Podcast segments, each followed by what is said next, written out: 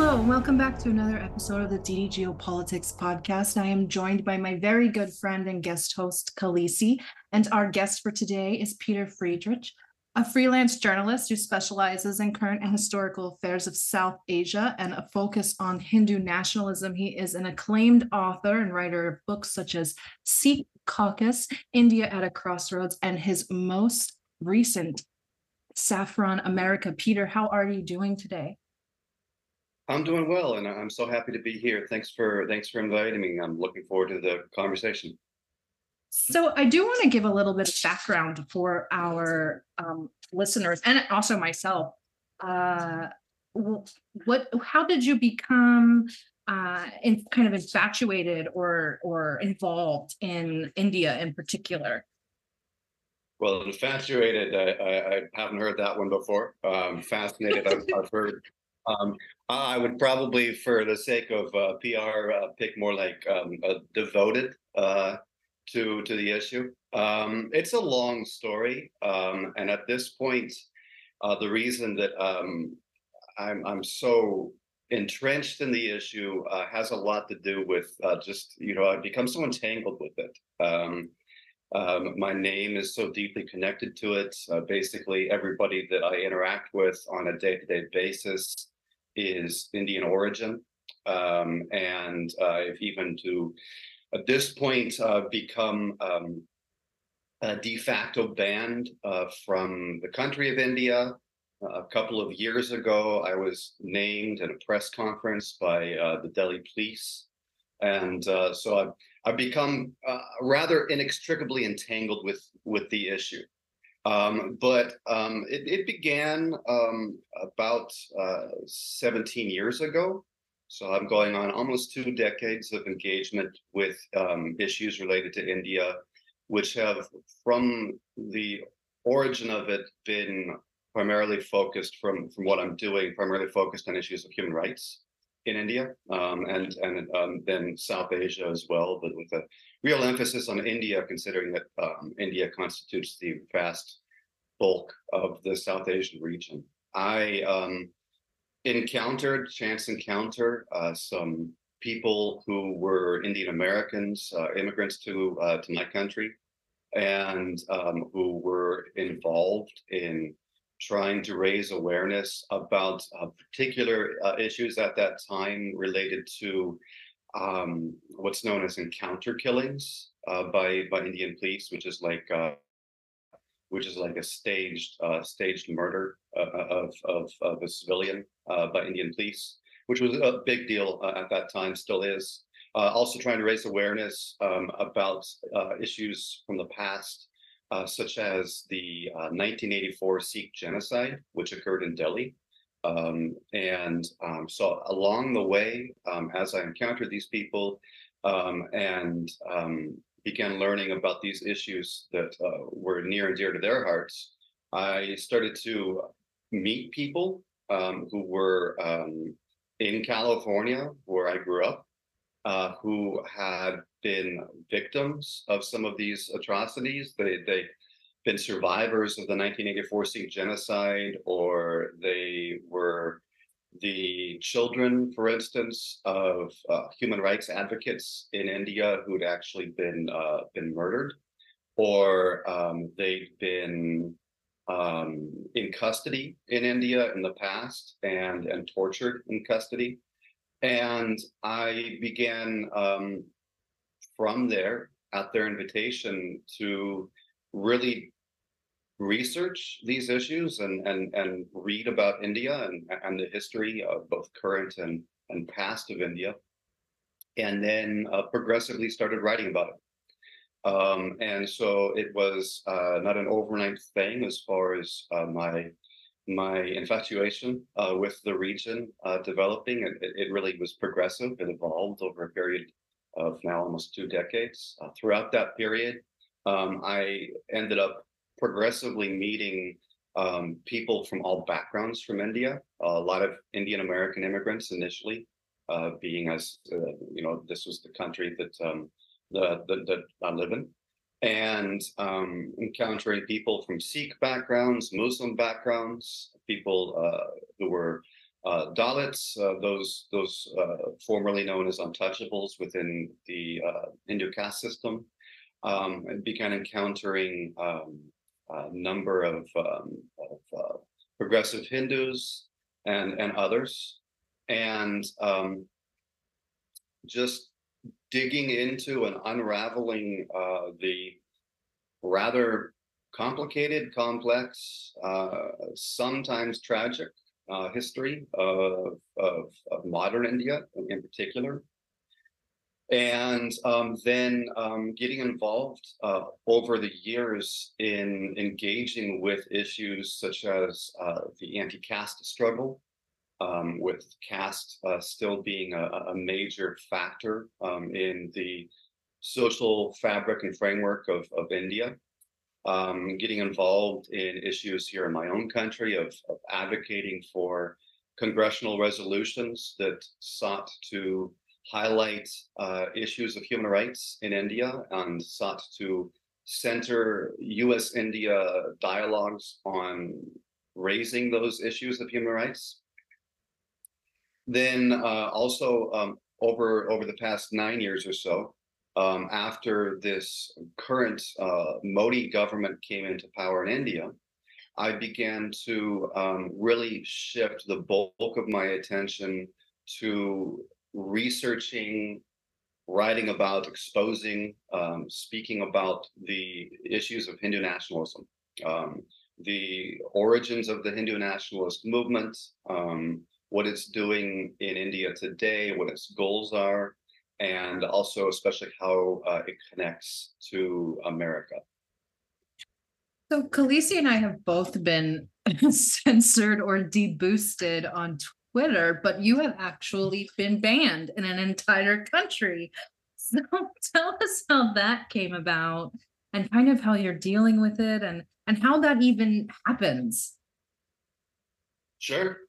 Well, the, the how it happens is probably the, the easiest uh, as far as from a technical perspective uh, um, question to answer. Uh, it happens when uh, I wake up in the morning and have an email from Twitter saying that there's been a legal demand from the government of India to uh, block my account, and that Twitter has complied.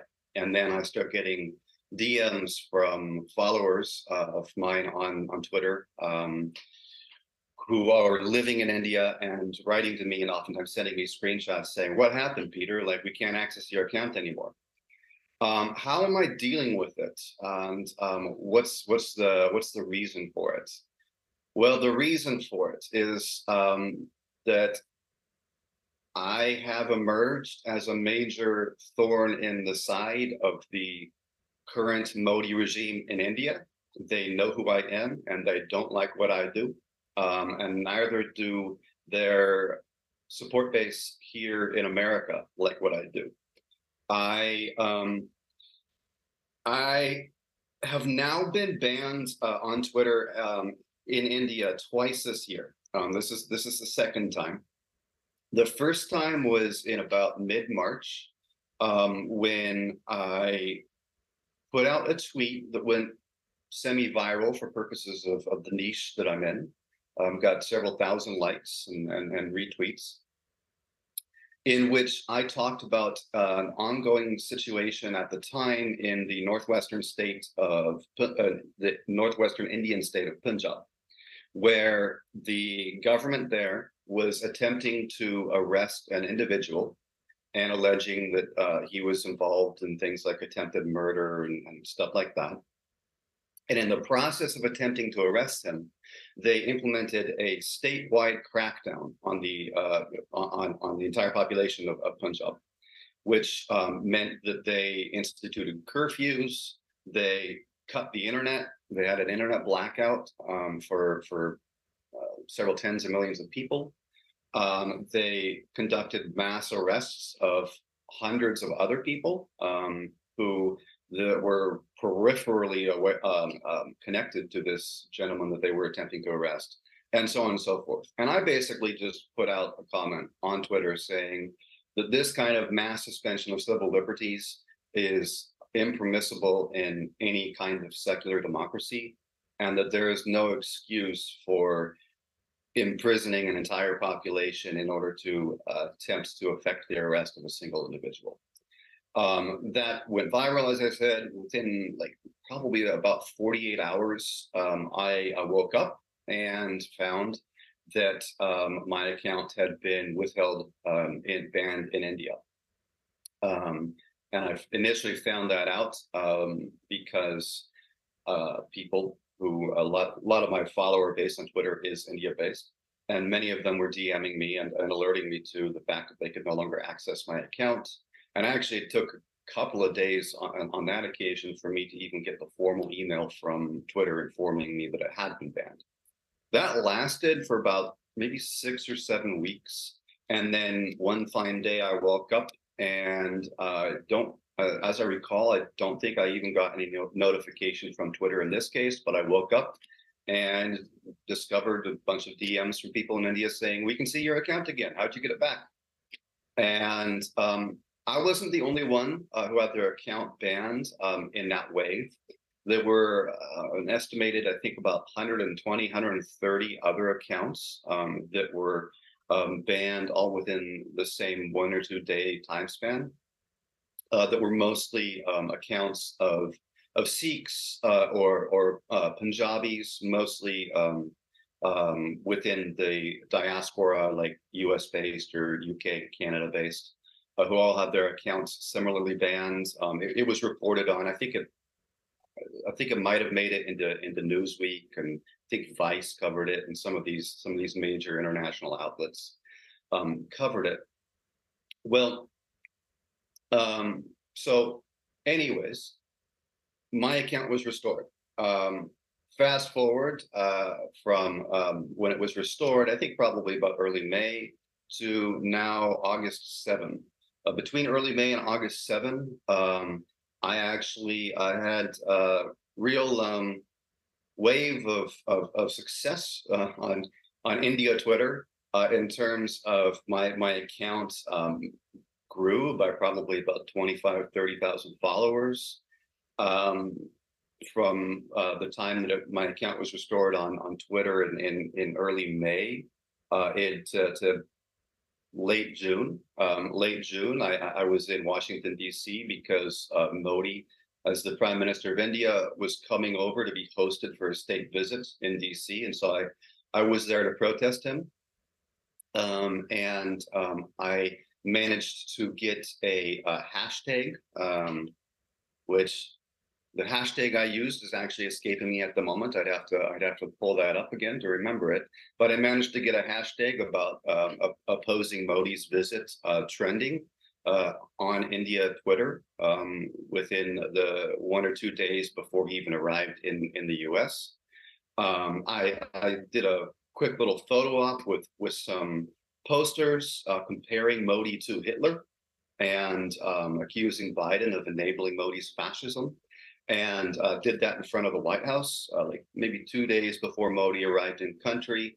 Popped that up on Twitter. I think that got within the first day or two that that got like three million impressions. It got 40, 50,000 likes and, and, retweets. Got covered in in Indian media. Um, just prior to, to Modi's arrival. So I was I was drawing a lot of negative attention to Modi um, and um, getting a lot more um, a lot more uh, uh, uh, traction in in spreading um, awareness of, of opposition to him uh, in India itself. Um, after my account was was restored from the first ban, and then um, after that, within about a month after that, June from June 22, when Modi visited, um, to uh, I think about July 25, um, I again uh, managed to um, kind of make some waves um, when I launched a hunger strike um, targeted uh, with a with a demand towards um, the the key member of, of U.S. Congress responsible for inviting Modi uh, to um, address a joint session of US Congress back in June. And I launched this hunger strike and uh, conducted it for about nine days. And that drew, again, um, quite a high level uh, uh of awareness. Um, got a lot of attention uh, back in India, got covered by some uh, mainstream media here in, in the US, um, made uh, quite a mark uh, because for several days um, I actually was conducting the strike within the congressman's district in California and um, even um, got a chance to attend a constituent town hall event um, where uh, hosted by this congressman, where um, I questioned him on camera about why he refused to concede to the uh, demands of my hunger strike. And so uh, then again, made a lot of waves. So after after this first ban, um, yeah, came back. I, was again able to be uh, to to reach and and um, uh, to, to reach an Indian audience, um, which is crucial in in what I do because um, among many other things, it provides a huge amount of encouragement uh, to these uh, Indian um, dissidents uh, or dissenters to to the regime who otherwise um, are themselves uh, oftentimes unable to raise their own voices uh, because they face uh, the threat of um, arrest or worse if they do so. Well, I concluded this hunger strike, like I said, drew drew a lot of attention, and it drew a lot of attention actually just uh, within a few days of this congressman, uh, Ro Khanna out of California, leading a congressional delegation to India, um, a formal congressional delegation to India in which he met with uh, high-level members of the Indian government, including, I believe, uh, uh on that trip, Modi himself. Um, and uh, so really kind of threw uh, cast a shadow um, over over uh, his upcoming visit. Um, really began um, sending a lot of negative vibes towards towards the Modi regime and um, spreading uh, awareness also here with that specific campaign that I was was running at that time among uh, an American, like a broad uh, non-Indian American Christian population. Well, that preceded, prefaced um, me again waking up on August 7 and discovering that my account was once more banned um, due to a demand from the Indian government. With no specifics about um, them offering them, either the Indian government or Twitter, offering a rationale for the reason behind the ban, other than simply that um, apparently the Indian government doesn't think that I have uh, right to exist in their country on Twitter. Uh, they, they haven't uh, specified in any way that they claim that I've violated Indian law. They haven't specified in any way which Indian law. Um, Twitter uh, has not given any recourse or uh, course of action for me to take in order to attempt to comply with Indian law so my account can be restored. And as it stands, I am now um, almost a month into my second uh, Twitter ban of this year and sitting, uh, waiting and hoping that um, just as previously happened, that maybe there's a chance that this will just again quietly be be lifted by by Twitter, you know, after it's been um, held in place for some time. So so we'll see. Now wrapping up uh, in response to how I'm dealing with it. Um, I am dealing with it by attempting to um, continue using the other uh, platforms um, that I have already developed. You know, my mailing list, my my Substack, um, my my Instagram, my YouTube, and developing new ones. Um, I just launched a, a, podcast a couple of weeks ago, um, which you can find on Apple Podcasts. Just uh, look up DOSA, D-O-S-A, um, and it'll pop right up or, or my name. And uh, that Apple Podcasts, uh, from what I understand, does not ban me in India. Uh, so I, I, have plenty of Indian listeners listeners on that. And um, then um, I am beyond that, uh, continuing to to do my work, uh, to to research write, and um, realize that although unfortunately um, my reach is uh, on Twitter, certainly extremely throttled now because uh, such a bulk of my following is in India, um, but that um, there is a eager uh, audience uh, here um, in the rest of the world, uh, and certainly here in my own country, the US, um, that is ready and waiting to hear about these issues of what's happening in India, about violations of human rights uh, ramping up in India, about how there's an impending genocide of minorities in, in India, and um, about how a lot of that is linked to us here in America. So I'm about ready. Um, in the next week or so to hit the road. I have a couple of speaking invitations. I'll be going uh, traveling um, traveling uh, to Texas, traveling to North Carolina, uh, traveling probably to, to Maryland and Washington D.C. Um, meeting with, uh, speaking to uh, especially Indian American audiences, um, but also meeting with elected officials and, and that sort of thing you I- so i want to back up because you mentioned modi a couple of times. On for someone like me who's quite ignorant about in politics inside interior politics in india and you know about their foreign policy. But so I, you know i've heard of uh, the violence uh, in gujarat uh, even sometimes called a genocide. Um, i believe that some people some uh, observers even said that the events did meet the legal definitions of genocide, um, with Modi kind of uh, taking the blame in the public arena, but then being absolved of the guilt by the Supreme Court of India, kind of like we investigate ourselves and found no wrongdoing. But can you kind of go through this sort of violence in Gujarat, how the government's involved, or how they're not involved, or why aren't we why aren't we in the west hearing about it um, because of india's allyship or, or or what what is it? Because it's there um, if you google it it comes right into your face. It's not hidden but nobody's really talking about it. Sure. Uh, what happened in gujarat was in i think february 28 of 2002 until march one or March March March two of, of 2002, I believe, February March uh, for, uh, 2002. Um, I would call it a, a pogrom uh, at minimum, um, and it lasted for about three days. Um, what happened was,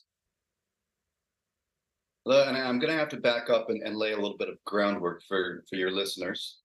Um, what happened was um, the, there are these Hindu nationalist outfits in India, um, specific organizations um, which promote uh, this this ideology.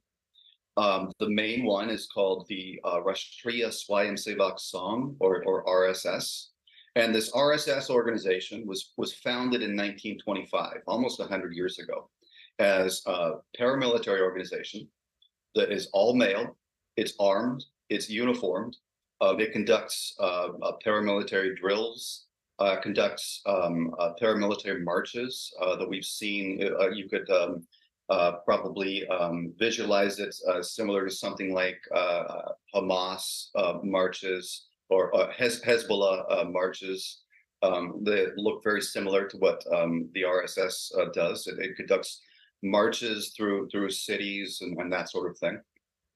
Um, it conducts ideological training um, and it also um, works to place its members, um, who are Hindu nationalist uh, devotees, into uh, positions of, of um, society and politics. Like uh, in, the RSS works to place its members into the police forces, into uh, educational systems, into um, into um, well, basically a- any bureaucratic system uh, that you could that you could envision. Over the past hundred years, it's been doing this, and the RSS is devoted to a couple of goals. It's devoted to the goal of turning India into a uh, official Hindu nation, because it believes that India is, um, always has been, and always should be a nation of Hindus and only for Hindus uh, specifically as a, as a as a, a related goal to that um, targets uh, for um, basically like ethnic cleansing from the land um, Christians and and Muslims in particular from Indian Christians and Muslims in particular. It um, specifically views um, Indian Christians and Muslims as um, as uh, foreign elements uh, within the land uh, because um, it, it, their their faiths, their religions originate from outside of India.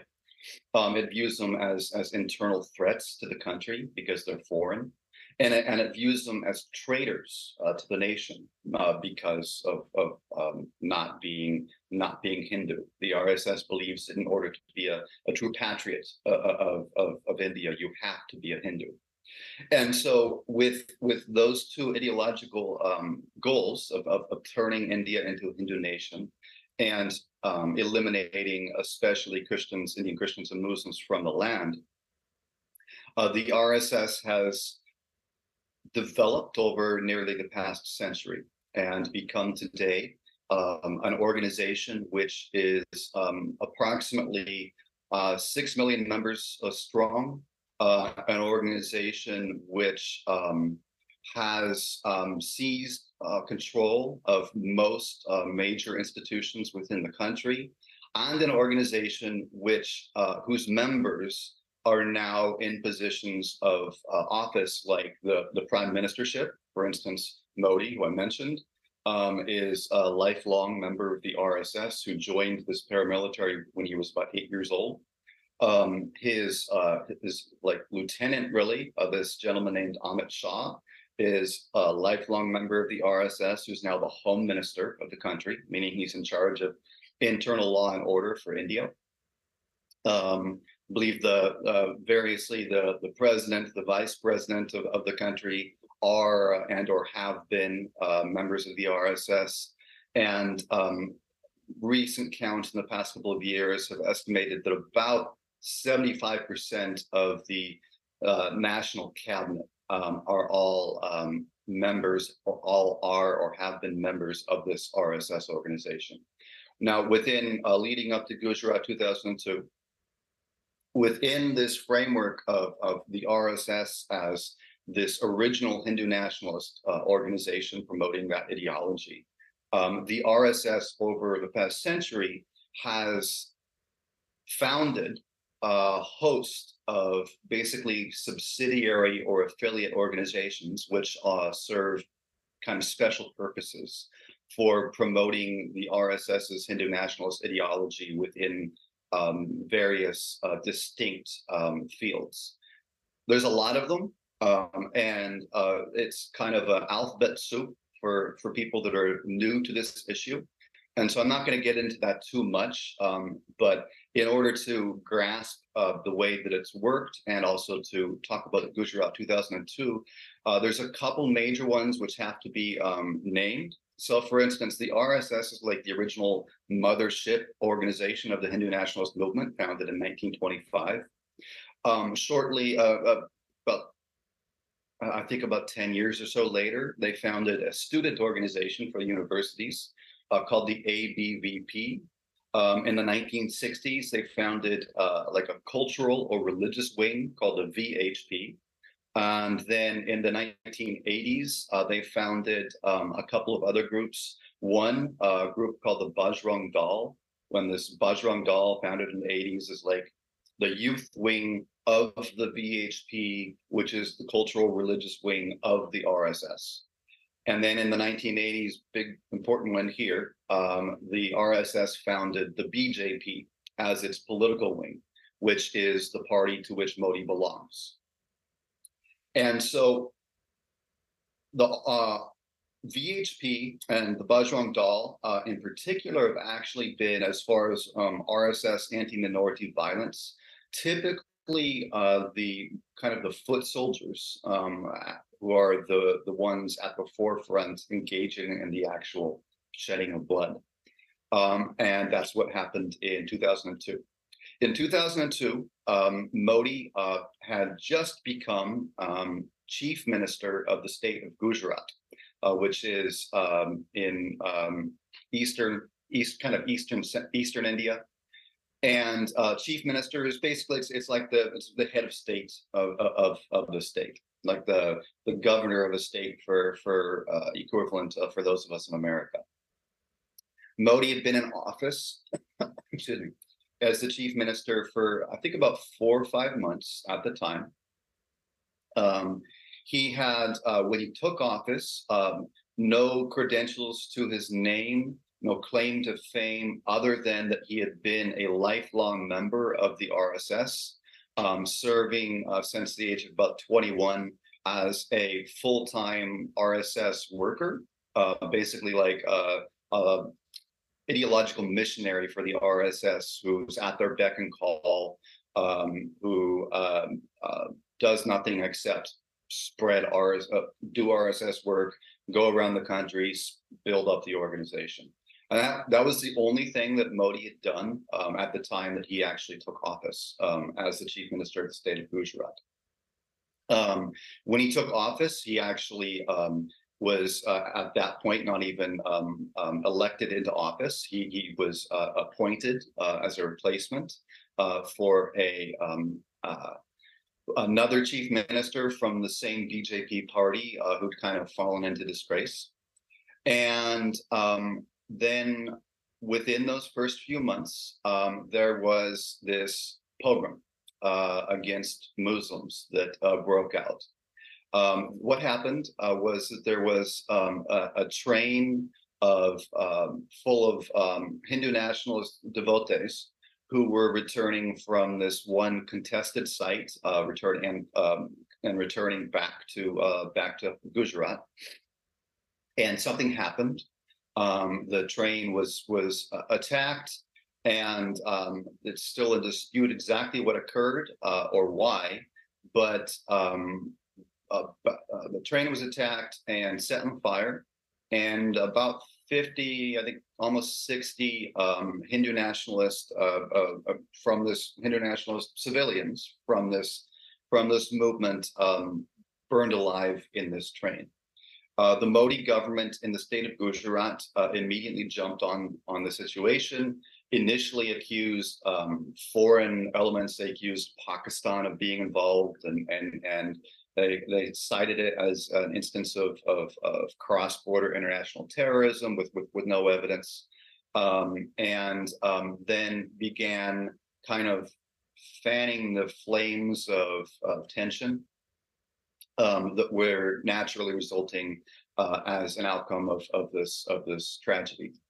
And um, they uh, began um, that they, they, they, called for they cooperated uh, with uh, this VHP organization, this Hindu nationalist group that's uh, the religious wing of the RSS, as the VHP called for a statewide shutdown, as the VHP like took the bodies of these um, victims, um, their their charred bodies, and um, um, paraded them uh, like 50, 100 miles uh, or so back to the, the capital of the of the state on camera, treating them as martyrs, um, and th- during the statewide shutdown. And then violence, systematic violence, began breaking out against uh, Muslims uh, in, I believe, about a dozen cities around the state, where for about three days, um, armed mobs um, who were uh, equipped with um, rolls of voters um, that identified, um, which from those rolls you could identify looking at the names, um, for instance, where Muslims live, um, rolls of voters, and uh, apparently driving around in in trucks uh, began targeting uh, Muslim neighborhoods. Um, and attacking mosques, homes, businesses, and um, pulling Muslims out into the streets and slaughtering them, um, burning them alive, hacking them to death, um, gang raping them, um, and so on and, and so forth. And um, as this occurred, um, and you know, in, in the reports uh, that emerged afterwards and the accounts from the survivors, um, what was happening uh, during this pogrom, during this, this, systematic slaughter, was that the police um, in the state, who were under the control of the of the Modi government, uh, which was a BJP Hindu nationalist government, the police um, either did nothing, like passively stood by and, and, and, watched the mobs, or in many occasions actually um, joined in the violence. Um, when when Muslims were being attacked and attempted to fight back, the police would fire on them and then um, and then subdue them and then pull back and allow the the the Hindu nationalist mobs to go in and, and that sort of thing. Uh, the mobs were chanting slogans uh, along the way uh, over these three day massacre about how the police are, are, are with them um, and also uh, about how um, Modi is with us. Um, subsequently, um, when you know the the whole thing ended and and the investigations began, um, there were many many different reports um, that fingered Modi as anywhere from as culpable uh, on, on, a range of anywhere from basically being passive and allowing it to actually orchestrating it. Um, and some of the things that were were claimed um, included um, whistleblowers uh, who were from the police, who were senior uh, police officers, who said that there were meetings um, held behind closed doors at the outset of the violence, uh, in which police were given orders uh, not to not to quell the violence and and not to step in and stop the stop the attackers, stop the mobs. Um, there was a uh, member of the cabinet uh, from Modi's own political party, the BJP, who who blew the whistle and and basically said that um, um, Modi um, was culpable, that he um, he orchestrated the violence. And, and, again, this is a member of Modi's own cabinet or uh, from his own political party. Uh, gentleman was uh, uh, soon after uh, making that allegation was assassinated um, there were perpetrators of the violence um, who were caught on camera in a media sting a couple of years later, uh, who belonged to organizations um, like the RSS, um, or who were um, members of the BJP, uh, who were politicians, um, who on camera, on video, uh, agreed, uh, boasted about how they had participated in violence uh, with no uh, regrets for doing so, and um, and uh, alleged that Modi um, was personally involved um, in allowing them to do it and to subsequently get away with it. And so for a long time afterwards, um, Modi was viewed as basically responsible uh, for the violence. And certainly, um, uh, the U.S. government um, found the evidence compelling uh, because uh, after this 2002 pogrom in 2005, um, Modi um, was invited as a speaker to an event in the U.S. and the U.S. State Department um, responded by actually formally revoking his visa um, and coming out with a declaration that uh, they were denying him um, entry to the U.S. because at the time of this 2002 violence, being uh, the the head of the state, that um, the U.S. State Department uh, found that Modi was responsible for these egregious violations of, of religious freedom, and then within India itself, especially um, within a lot of mainstream Indian media, he was he was widely viewed as as the butcher of Gujarat and considered um, responsible for the for the violence. Uh, for about a decade, um, there were all kinds of investigations uh, into him by different courts at varying levels, state and national level. And wrapping up um, because now Modi is, um, as mentioned, now he's today Prime Minister of India. Uh, he's he's um, welcomed actually now in, in, in America, despite being formally banned. Uh, uh, note on that, uh, the ban um, on Modi's entry into the U.S. was never even actually lifted. Um, he just has a workaround today, which is that as the head of state of India, he has diplomatic immunity. And so the U.S., in order to avoid a major uh, international incident uh, will uh, has, has, has chosen not to not to enforce the ban that they formerly placed, even though they haven't lifted it. But with these investigations into Modi in India, uh, his supporters um, have spun the narrative um, and basically said that well Modi was exonerated. Um, that Modi got uh, the term is clean chit they use is kind of a common uh, term within within Indian um, um, rhetoric, um, and that the the courts have looked at it. The Supreme Court has looked at it, and and he's he's been he's been cleared of all wrongdoing, which is absolutely not the case. Um, basically, what happened was when it finally made its way up to the Supreme Court, and there was a special investigative team that was um, um, formed by the Supreme Court. This team ultimately came back and uh, concluded uh, in their final report that there is simply not enough evidence to uh, charge Modi. So he was never he was never charged, meaning he, he never went to trial, and so he, he he was never acquitted, as you would be if, if you go to trial. Um, he was never exonerated. He he was simply not charged because the conclusion was that there was there was not enough evidence to uh, take him uh, to court.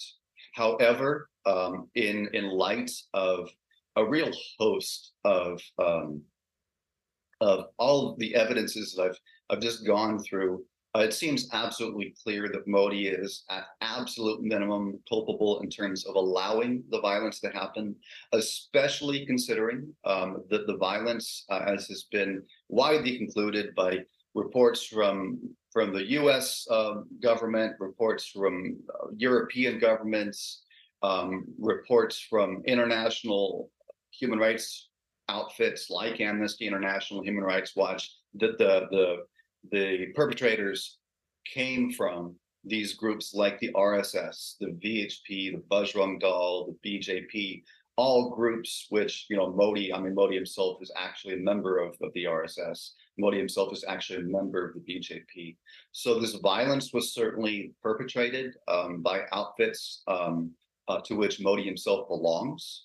Um, and then as I've just gone through, even even the perpetrators um, have come out and and claimed responsibility for the violence and named Modi as responsible for uh, giving them a free hand to pull the violence off and, and then get away with it, uh, get away uh, with um, impunity for it afterwards. Thank you so much, Pieter. Um, when I've read up about the Gujarat riots, obviously there were, you know, hundreds and thousands of horrific cases of um, a murder, lynching, rape, burning, setting entire villages alight. But the one that really sticks to my mind, um, simply because it actually um, came back in a profound way last year, is the case of Bilkis Bano.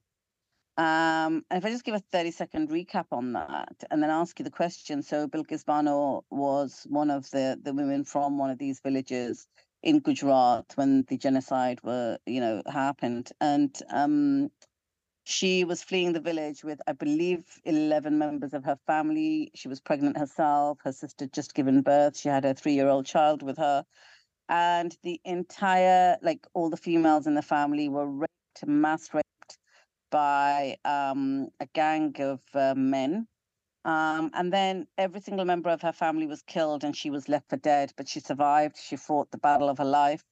Um, she went to the police, and the police, police, I believe, had those um, bodies buried very quickly of all her family members to get rid of any DNA, therefore showing their complicity in the genocide. And then she got the case transferred, I believe, from Gujarat to um, another city, Mumbai, and the Supreme Court ruled that the bodies had to be dug up for DNA evidence. And then those guys were convicted. Um, and they were all given life sentences for mass rape and murder. You know, her child was killed, she miscarried, her sister um, lost the baby that was born two days before her sister was killed after being raped. It was horrific. They were given life in prison, and then last year they were released. Um, the case was taken back to Gujarat, where Modi still has, though he's a prime minister today, a lot of power um, and they were all released. But but what's horrific about this is that they weren't released as murderers and rapists. They were released from the images that I saw and the videos that I saw as heroes. Um, you know, celebrated, adorned. Um, I believe some of them may have even show, like shared a platform with BJP ministers now. So government ministers are actually, um, you know, uh, kind of um, sharing platforms with them to give them credibility. So please correct me if anything here is inaccurate. But what I want to ask you about is just a couple of things. So, first, there are now, I see so many stories of rape being used, uh, weaponized as a tool for this kind of um, impending genocide, number one.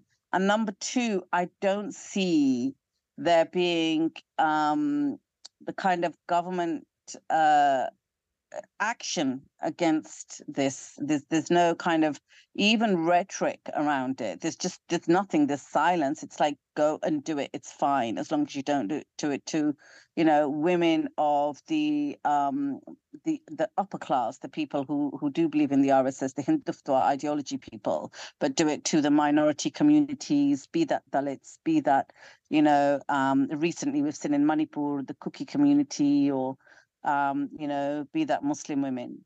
So I just want you to talk a little bit about that, please, because I think that's really profound what's happening right now in India, if you could. Sure.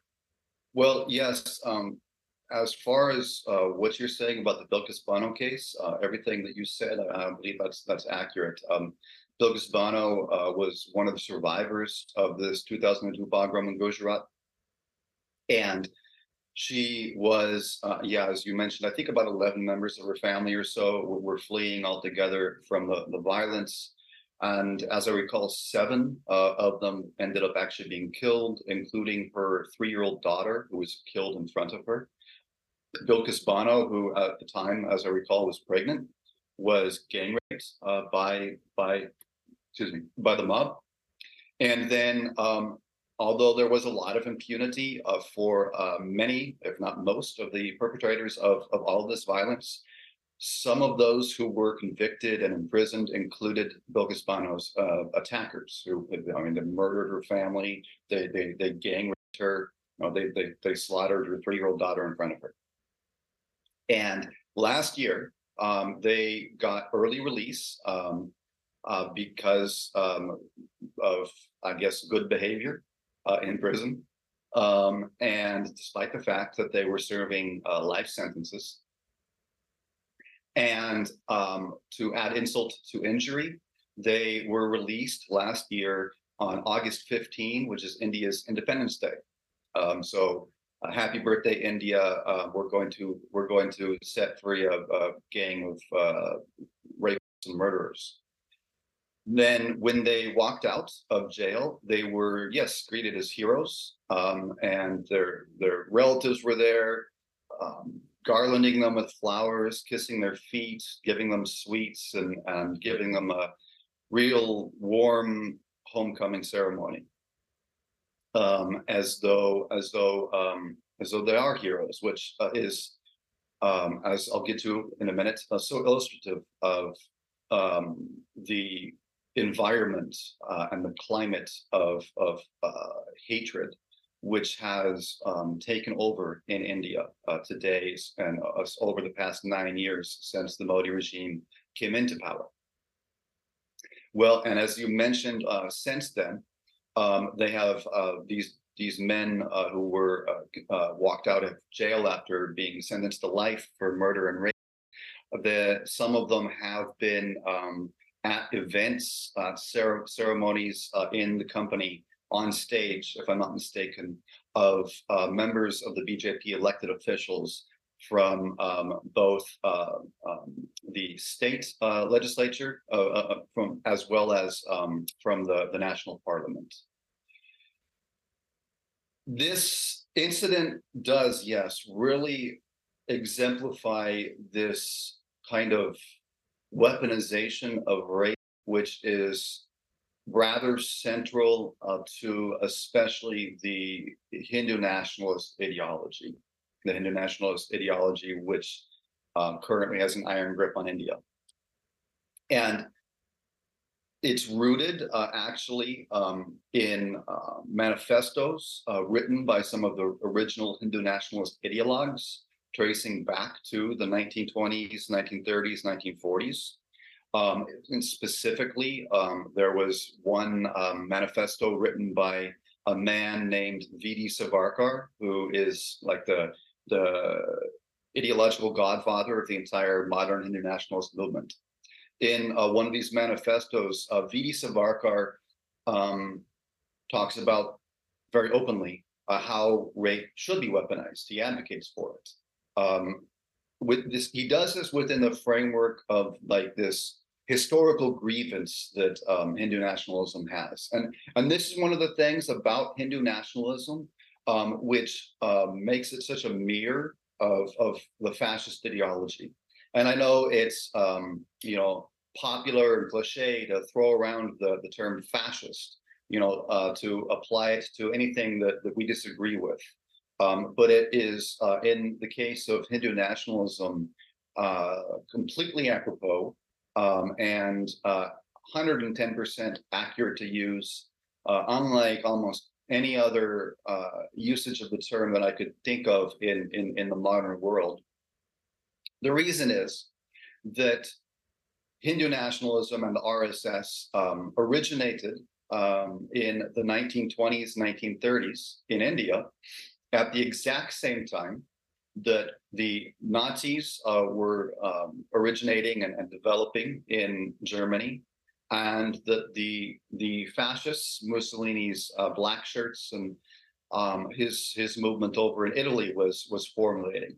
And as the Hindu nationalist organizations um, were founded and, and developed in, in historical parallel with those original European fascist groups, the Hindu nationalist ideologues were very well aware of what was happening in Europe and um, looked over at, at the development of the fascists in Italy and the Nazis in Germany and overtly in their manifestos, openly, blatantly pointed to that those European fascist movements as a model for what they wanted to develop in India, and then variously elaborated um, and uh, explicated their ideology um, uh, in, in, ways where they uh, specifically called out aspects of the of the European fascist ideology, which uh, they admired, wanted to emulate, etc.,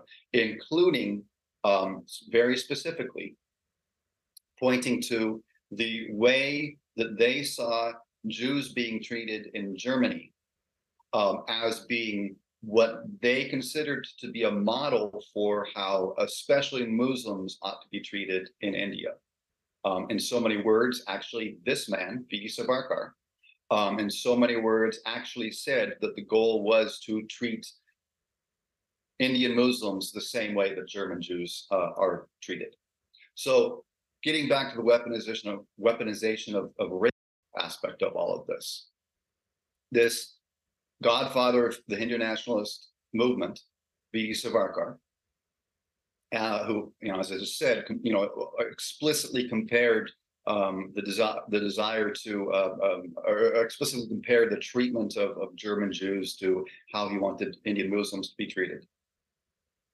Um, had a lot of mirrored ideas um, uh, had a lot, a lot of ideas ideologically that, that that mirrored the fascist ideology. You know, like like um, the the state is supreme above all else. There's no greater um, um, goal for a citizen in a country uh, to aspire to than to sacrifice their life on behalf of the state. Um, that um, uh, we need uniformity, conformity, et cetera, et cetera, blah, blah, blah. And that there's been this like lost golden age that we need to restore, um, which certainly in uh, context of Nazi Germany was what they were aspiring for. Uh, they wanted to restore the, the lost golden age of Germany when uh, the Holy Roman Empire, for instance, and and get back to those those good old times when when everything was perfect and Germany, you know, was Germany was über alles. In context of India, the Hindu nationalist ideologues like V.D. Savarkar had this view that thousands of years ago, that India was this vast, sprawling, idyllic, um, um, utopian empire, this glorious Indian empire, which had um, been lost due to things like, from their perspective, the invasion of outsiders um, who came in and destroyed that that that that glorious Indian culture, uh, glorious Hindu culture, which once dominated the, the the the region and the land. And V.D. Savarkar um, laid the groundwork for um, what, what, what still dominates the Hindu nationalist mindset today. This this idea that uh, the primary enemy of, of India is is Islam, is Muslims, um, identifying um, uh, historical events from the 1100s, the 1500s, etc., in which there had been um, conquering forces um, from Central Asia uh, who were Muslim, uh, who, who came in um, and um, conquered India or the Indian subcontinent, more accurately, and uh, ruled um, large parts of that region for some hundreds of years before um, they were finally uh, overthrown by the British uh, coming in and colonizing India or the Indian subcontinent. That historical reality is um, something that V.D. Savarkar pointed to uh, as the like the chief historical grievance of the Indian nationalist movement that Muslims came in from their perspective and subjugated us Hindus and um, invaded, occupied, and dominated us for hundreds of years and did things like mistreated our women, dishonored our women, raped our women. Um, and that therefore, in order to kind of um, reset the balance uh, in order to in, in, order to pay them back and and restore our lost golden age. We Hindus, we need to do stuff like treat the Muslims living in India uh, the same way that they supposedly treated us hundreds of years ago when they were subjugating us. And so, from that perspective, uh. Savarkar, in, in his ideology, written uh, down in like the 1920s, 30s, 40s, as he's all simultaneously looking over at and, and admiring the European fascists, he specifically articulates um, and advocates for Hindu nationalists in the Indian subcontinent to do things like weaponized rape by systematically targeting uh, Muslim women um, for sexual violence.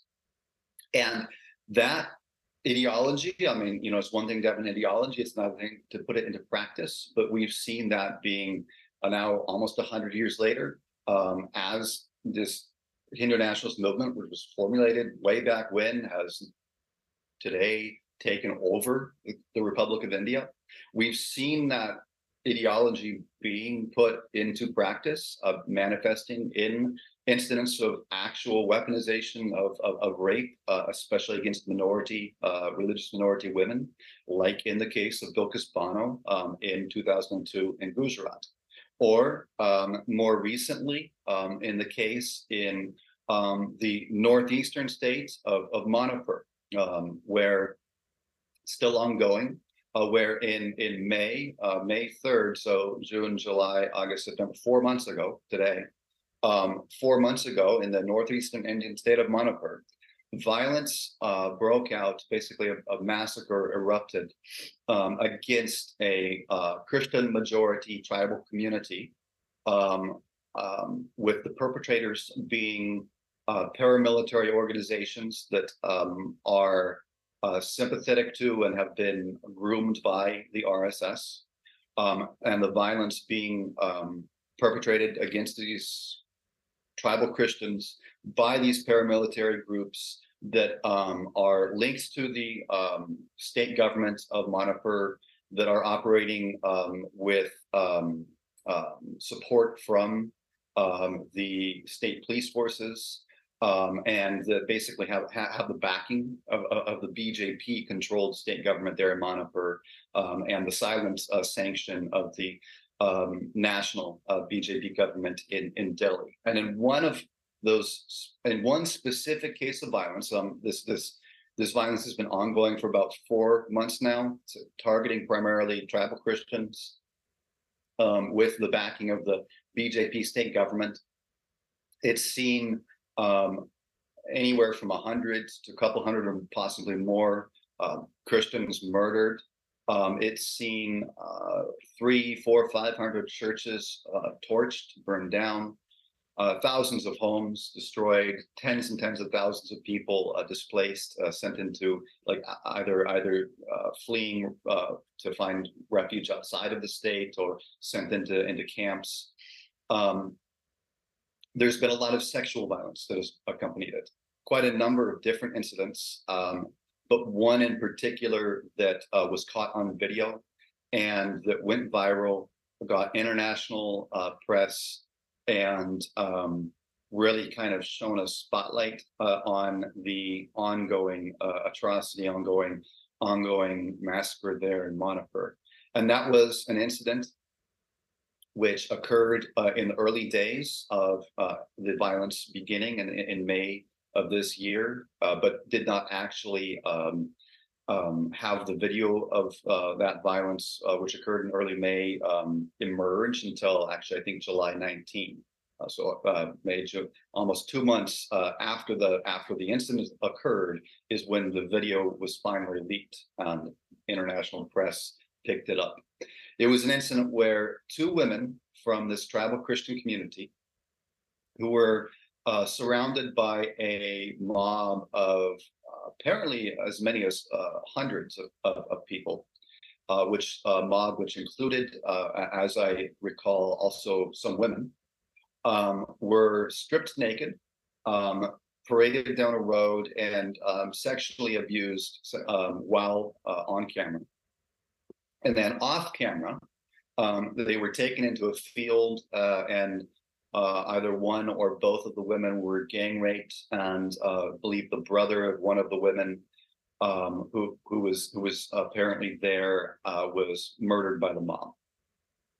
The women uh, subsequently, when this video of the attack emerged, which to note, this video was recorded by the perpetrators um, who had no hesitation, um, no fear of, of filming themselves committing this crime on camera. The women subsequently, uh, when the uh, issue, um, you know, the video emerged and the issue drew drew mass attention, uh, reported that um, before they ended up in the hands of the mob, they had actually been in the hands of the police. And the police had picked the women up from a, a nearby village and taken them off into some rural area where this mob had assembled. And in the words of the women, um, the, the police handed us over into the hands of, of the mob. This is one of the, the most notable and, and, and um, uh, incidents in terms of how much press it's, uh, it's gained. But it's, it's only one example of, of many um, other similar attacks, gang rapes, um, uh, which have been occurring in this ongoing, and I emphasize ongoing um, situation um, in in Manipur, and um, again, uh, bringing things to the modern day. You know, the, the, the this present year, this, this present past few months, um, back from the 2000 back from the 2002 incident in Gujarat that we were talking about, bringing things forward to the modern day really exemplifies um, how the Hindu nationalist movement weaponizes rape um, and uh, in, in, in, terms of its ideology and then implements that in, in terms of uh, committing atrocities in the streets right now, today.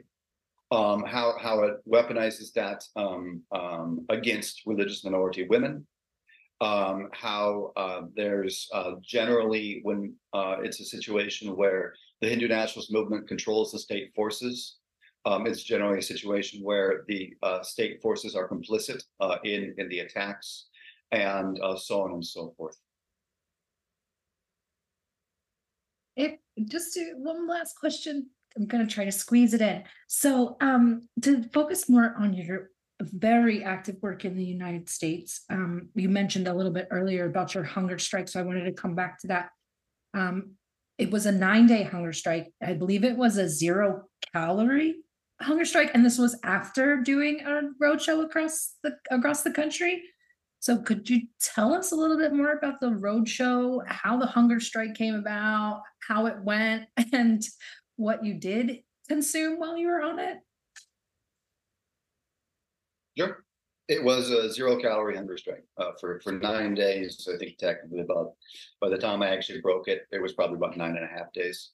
Um, and um, well, it wasn't uh, technically immediately after I did a roadshow. Um, I, I I do roadshows frequently, all the time. Um, uh, last year, I was uh, on the road for probably about three months out of the year, uh, traveling around maybe six or seven different uh, states in, in the US.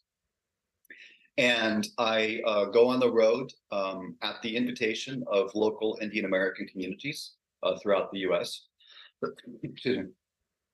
And um, I, for instance, um, last year was in Texas. I think I was in, in the Dallas region of Texas for about three weeks in December. The reason I'm in that situation that I was in Texas was because of a specific incident which had occurred um, in the Dallas region, where a local nonprofit organization, which is um, a Hindu nationalist organization based in, in Dallas area, had hosted a fundraiser um, in which the stated goal of their fundraiser included things like raising money to support the demolition of churches back in India. And that uh, the fact that a nonprofit organization in America could so brazenly uh, host a fundraiser on our free American soil to support the to support basically attacks on uh, the rights of religious minorities back in India was uh, unsurprisingly rather shocking uh, to um, the Indian American population in Dallas, which is quite a sizable one. So um, they invited me uh, to to go out there and um, raise awareness about that uh, particular incident. And um, I went out there, and um, that incident was uh, one the one of the silver linings of it uh, is that it led to a lot of uh, interfaith uh, cooperation uh, between um, Christians and Muslims and Sikhs and and Hindus and and, and other people uh, all of Indian origin. Um, and so um, did a lot of things. went out there and um, went to the city council meeting in the city um, where this fundraiser had actually been hosted, a city called Frisco, Texas. And one of the things we have here in almost every uh, city uh, council in America is a segment uh, where they open up the floor for a period of time during the meeting for public comment, uh, where any member of the public, and you don't even have to necessarily be a resident of the city, can sign up to speak for generally about two to three minutes on any issue of concern to that member of the public, as long as it has, you know, something to do with the city. And so we went uh, to uh, that Frisco City Council meeting and uh, I signed up, as did about a dozen other people, uh, Sikhs, Christians, uh, Indian Christians, Indian Muslims, uh, uh, Indian Christian pastor from the area, etc., to speak in the public comments and uh, demand the city to announce um, that fundraiser that had been hosted in their city and to just generally call attention to this, the city's attention to the fact that this was happening in their backyard. We packed out the city council chambers with probably about uh, 100, 120 uh, other people who uh, were there. They didn't speak, but they were there in support of us who did speak. Over the next couple of weeks, we, we did things like um, organized um, a rally in, uh, in front of the city council, um, where I, I was one of the speakers. Um, probably had 100, 150 people at that rally. Um, we organized a press conference of, of, of Christians, uh, again, uh, in front of the uh, city council. And uh, then while I was there in town, um, I had some kind of closed door meetings alongside in, in, in, in uh, cooperation with um, the Indian American community. Uh, had some closed door meetings with elected officials, with um, uh, members of law enforcement, um, that sort of thing, in order to um, at least draw their attention uh, to the issue, make sure that they were aware of how deep a concern uh, it it is for so much of the local Indian American community there in Dallas, and urge them to, if possible, take some kind of an action. And then in addition to that, um, I did something else while I was there, which I, I, often do on a lot of my other roadshows, which is I went around to uh, several other local cities, including the city of Dallas itself, and uh, signed up uh, to speak in the public comments and spoke um, at that time um, in context of, of how this issue had just happened with this um, fundraiser by this nonprofit for raising money to send overseas to support the demolition of churches in India, and then more broad, you know, using that as an opportunity to more broadly uh, raise awareness uh, within the city about how um, they need to know that this is not the only local Hindu nationalist organization operating in America or in this in in in, in this region, that um, there are actually this there are actually much more mainstream Hindu nationalist organizations that are actually more likely uh, to be uh, approaching um, you, the city, um, and seeking your um, your engagement and seeking your stamp of approval in various ways. Um, and uh, you know, I would cite many examples of, of how that had already happened with some of these uh, other more mainstream internationalist organizations specifically one called the HSS, which is the international wing of the RSS, which, you know, maybe if we have time to sometime, someday soon do a part two, I would love to highlight what the HSS is, how they operate, and how a lot of my work has been uh, oriented around exposing them because they operate in around the world and, and in the US as as I said, the international wing of this RSS paramilitary back in India. And so I would I would go and I and I spoke at city councils uh, about that. And so in doing my roadshows, and I've got um, I've got one or two coming up uh, this month. Actually, I've got one coming up um, this week. Um, I'll be in North Carolina.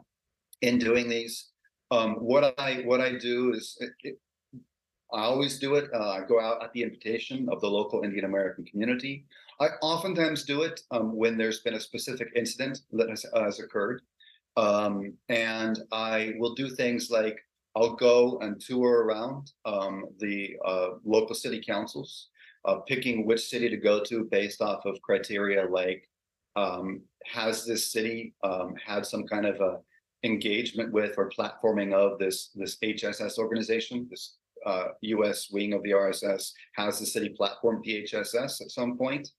Um, if they have, I definitely want to try and speak at that city. Um, is the city holding a, a meeting uh, in, in, in a time frame that, that fits with the time that I'm already going to be there?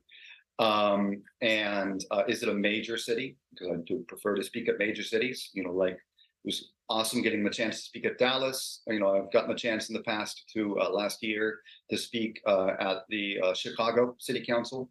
Um, I've spoken at Houston.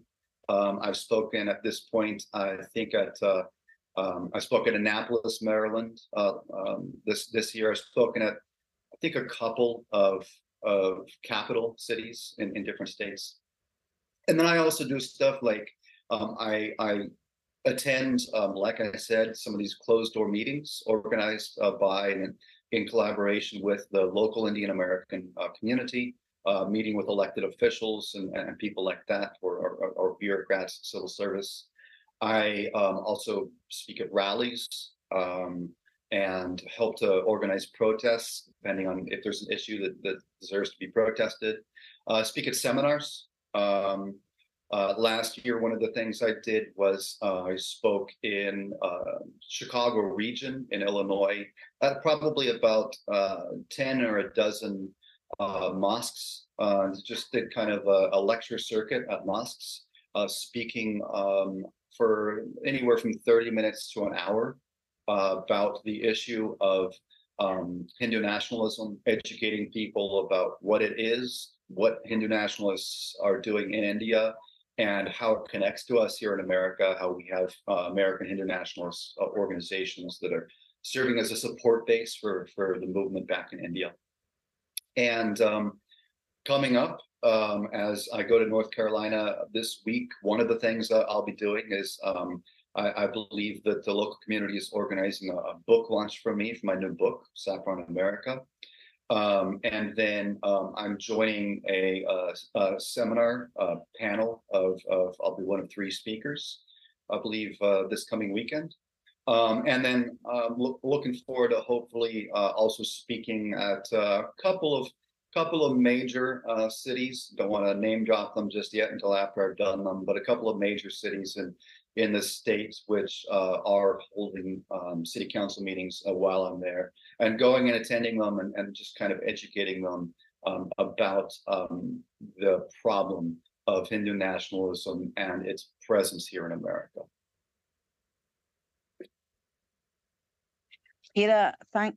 I, would like to thank you so much because um, what you've just shared um, on this podcast um, across what, what you've done to raise awareness of the atrocities across India, but more importantly, the projection you're giving to the future um, of where this could go and raise awareness, not only of what's happened, but where it's going in the future and the influence that's growing of the RSS Hindutva ideology, especially across America.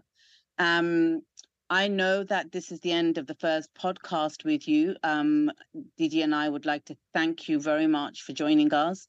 Uh, we would like to then, in the second part, continue talking about the two books that you have actually written and published. One of them very recently um, called Saffron America, and the first one called Saffron Fascist. So I look forward to speaking to you about those in the coming podcast. Um, if I can, if I can just uh, actually, technically, I've got four full-length books um, written, published, and uh, two or three short, more booklet type books of, of, of anywhere from 40 to 60, 70 pages. Um, as mentioned at the outset, um, by I believe by Didi, uh, you were talking about it. Um, some of my books um, include um, topics um, related to South Asian issues, uh, which are not dealing with Hindu nationalism. Um, I've written I've written a booklet about um, about Gandhi, uh, for instance, which is rather critical of him, um, uh, examining um, some events in his life and going through um, some of his writings. Um, I've written uh, last year. I wrote a, a, booklet called "India at a Crossroads." Uh, Hindu nationalist uh, um, efforts to eliminate or eradicate Christianity, um, which covers um, the Hindu nationalist view of uh, Indian Christians, uh, their their um, uh, persecution of Indian Christians, um, the reasons behind it, um, the ways in which it's manifesting today, discusses ways in which how there's been past persecution, but but explains why the present persecution is so much more severe, how it's so much more severe, etc. I've written a book called um, Sikh Caucus, um, um, Siege in Delhi, Surrender in Washington, um, which has uh, been a bestseller among um, the uh, global Sikh uh, diaspora, um, and which is delving into a a rather niche issue, um, sold surprisingly well, uh, considering it's uh, such a niche issue, but um, an issue dealing with um, this um, special interest uh, grouping that we have in US Congress uh, called a caucus, um, and uh, talking about um, the American Sikh Congressional Caucus and kind of dissecting it, its, uh, its origins, its inner workings, and coming to very critical conclusions about it. Um, and then I've got um, another book. This was actually my first one, co-authored it back in 2017, called "Captivating the Simple-Hearted," um, which is basically a a historical um, examination of the the origins of the Sikh religion and how um, it originated uh, to a large extent uh, more as a social movement, um, also as a religion, but but more as a social movement um, to promote um, um, equality and to oppose caste in the Indian subcontinent. That book um, has actually been translated at this point, I believe, into uh, about half a dozen different Indian origin languages, languages like Punjabi, Hindi, Tamil, Telugu, uh, Malayalam, etc. Then uh, my two books, which are primarily about the Hindu nationalist movement. Um, my first one came out in 2020. It's called Saffron Fascists, um, India's Hindu nationalist rulers. And that book is really basically the um, key primer um, to introduce a reader to the issue of what is Hindu nationalism, what is the RSS, what have what what are their goals, what do they believe, what have they done in, in, in the past, and how have they developed over the past hundred years to the point that they've taken over India. And then my newest book, which dropped on August 7, um, the exact same day that um, I also got once again um, banned uh, on Twitter in India, um, is called Saffron America, India's Hindu Nationalist Project at Work in the US. And that's, uh, I think, my longest to date. It's about 370 pages. It's a comprehensive overview of the topic of Hindu nationalism from the through the lens of what is the Hindu nationalist movement doing in America and how are they how is the American Hindu nationalist um, family of organizations supporting the movement uh, back in India. Well, I want to thank you both once again for joining us and all of you, our listeners. Pieter, please let our listeners know where they can find you on maybe on Twitter and all your other platforms. Well, hopefully you can find me on Twitter. I'm on Twitter, uh, just uh, under my name on pretty much every platform. Search my name. I'm on Twitter, um, YouTube, Facebook, Instagram, and now on Apple Podcasts. And with my newest, um, uh, with my uh, not just newest, but my first podcast uh, releasing uh, a couple of weeks ago. I've got episodes coming out every Friday, and it's called Dialoguing on South Asia with Pieter Friedrich. Um, it's a kind of a long form, uh, about an hour, hour and 15 minutes per episode, where I get in deep uh, with my guests, talking not just topically, but also uh, from a human interest perspective about uh, the background of my guests and, and what got them involved and the things that they're involved in, which typically most of my guests have some kind of a connection to issues of um, human rights or religious freedom um, in South Asia. And then beyond that, um, you can find my books on Amazon um, in print and in Kindle, uh, in print uh, on almost every major Amazon country store uh, which uh, offers uh, the service. Just look me up, Pieter Friedrich, or if you happen to be able to remember the specific name of one of my books, such as the latest one, Saffron America, plug in Saffron America either on Google or on Amazon, and you'll find it there for sale on Amazon. And uh, hope that people um, um, give it a read because um, not to not to sound my own horn, but uh, just to be uh, humbly truthful.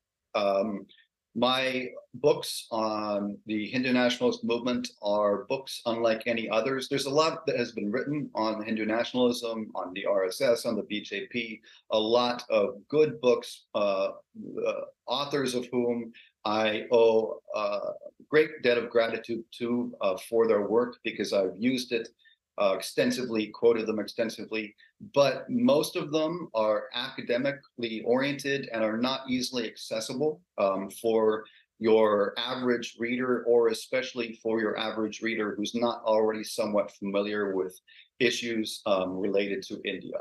My books on um, the RSS, BJP, my books on the Hindu nationalist movement, in particular, this Saffron America, this latest one, are written um, and intended to be basically like pop uh, primers for your average educated reader from anywhere in the world um, to be able to um, easily digest uh, a complicated issue.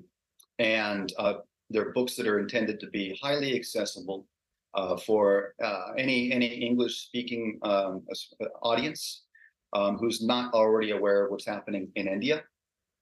and they are, and this is the best compliment that I've ever received.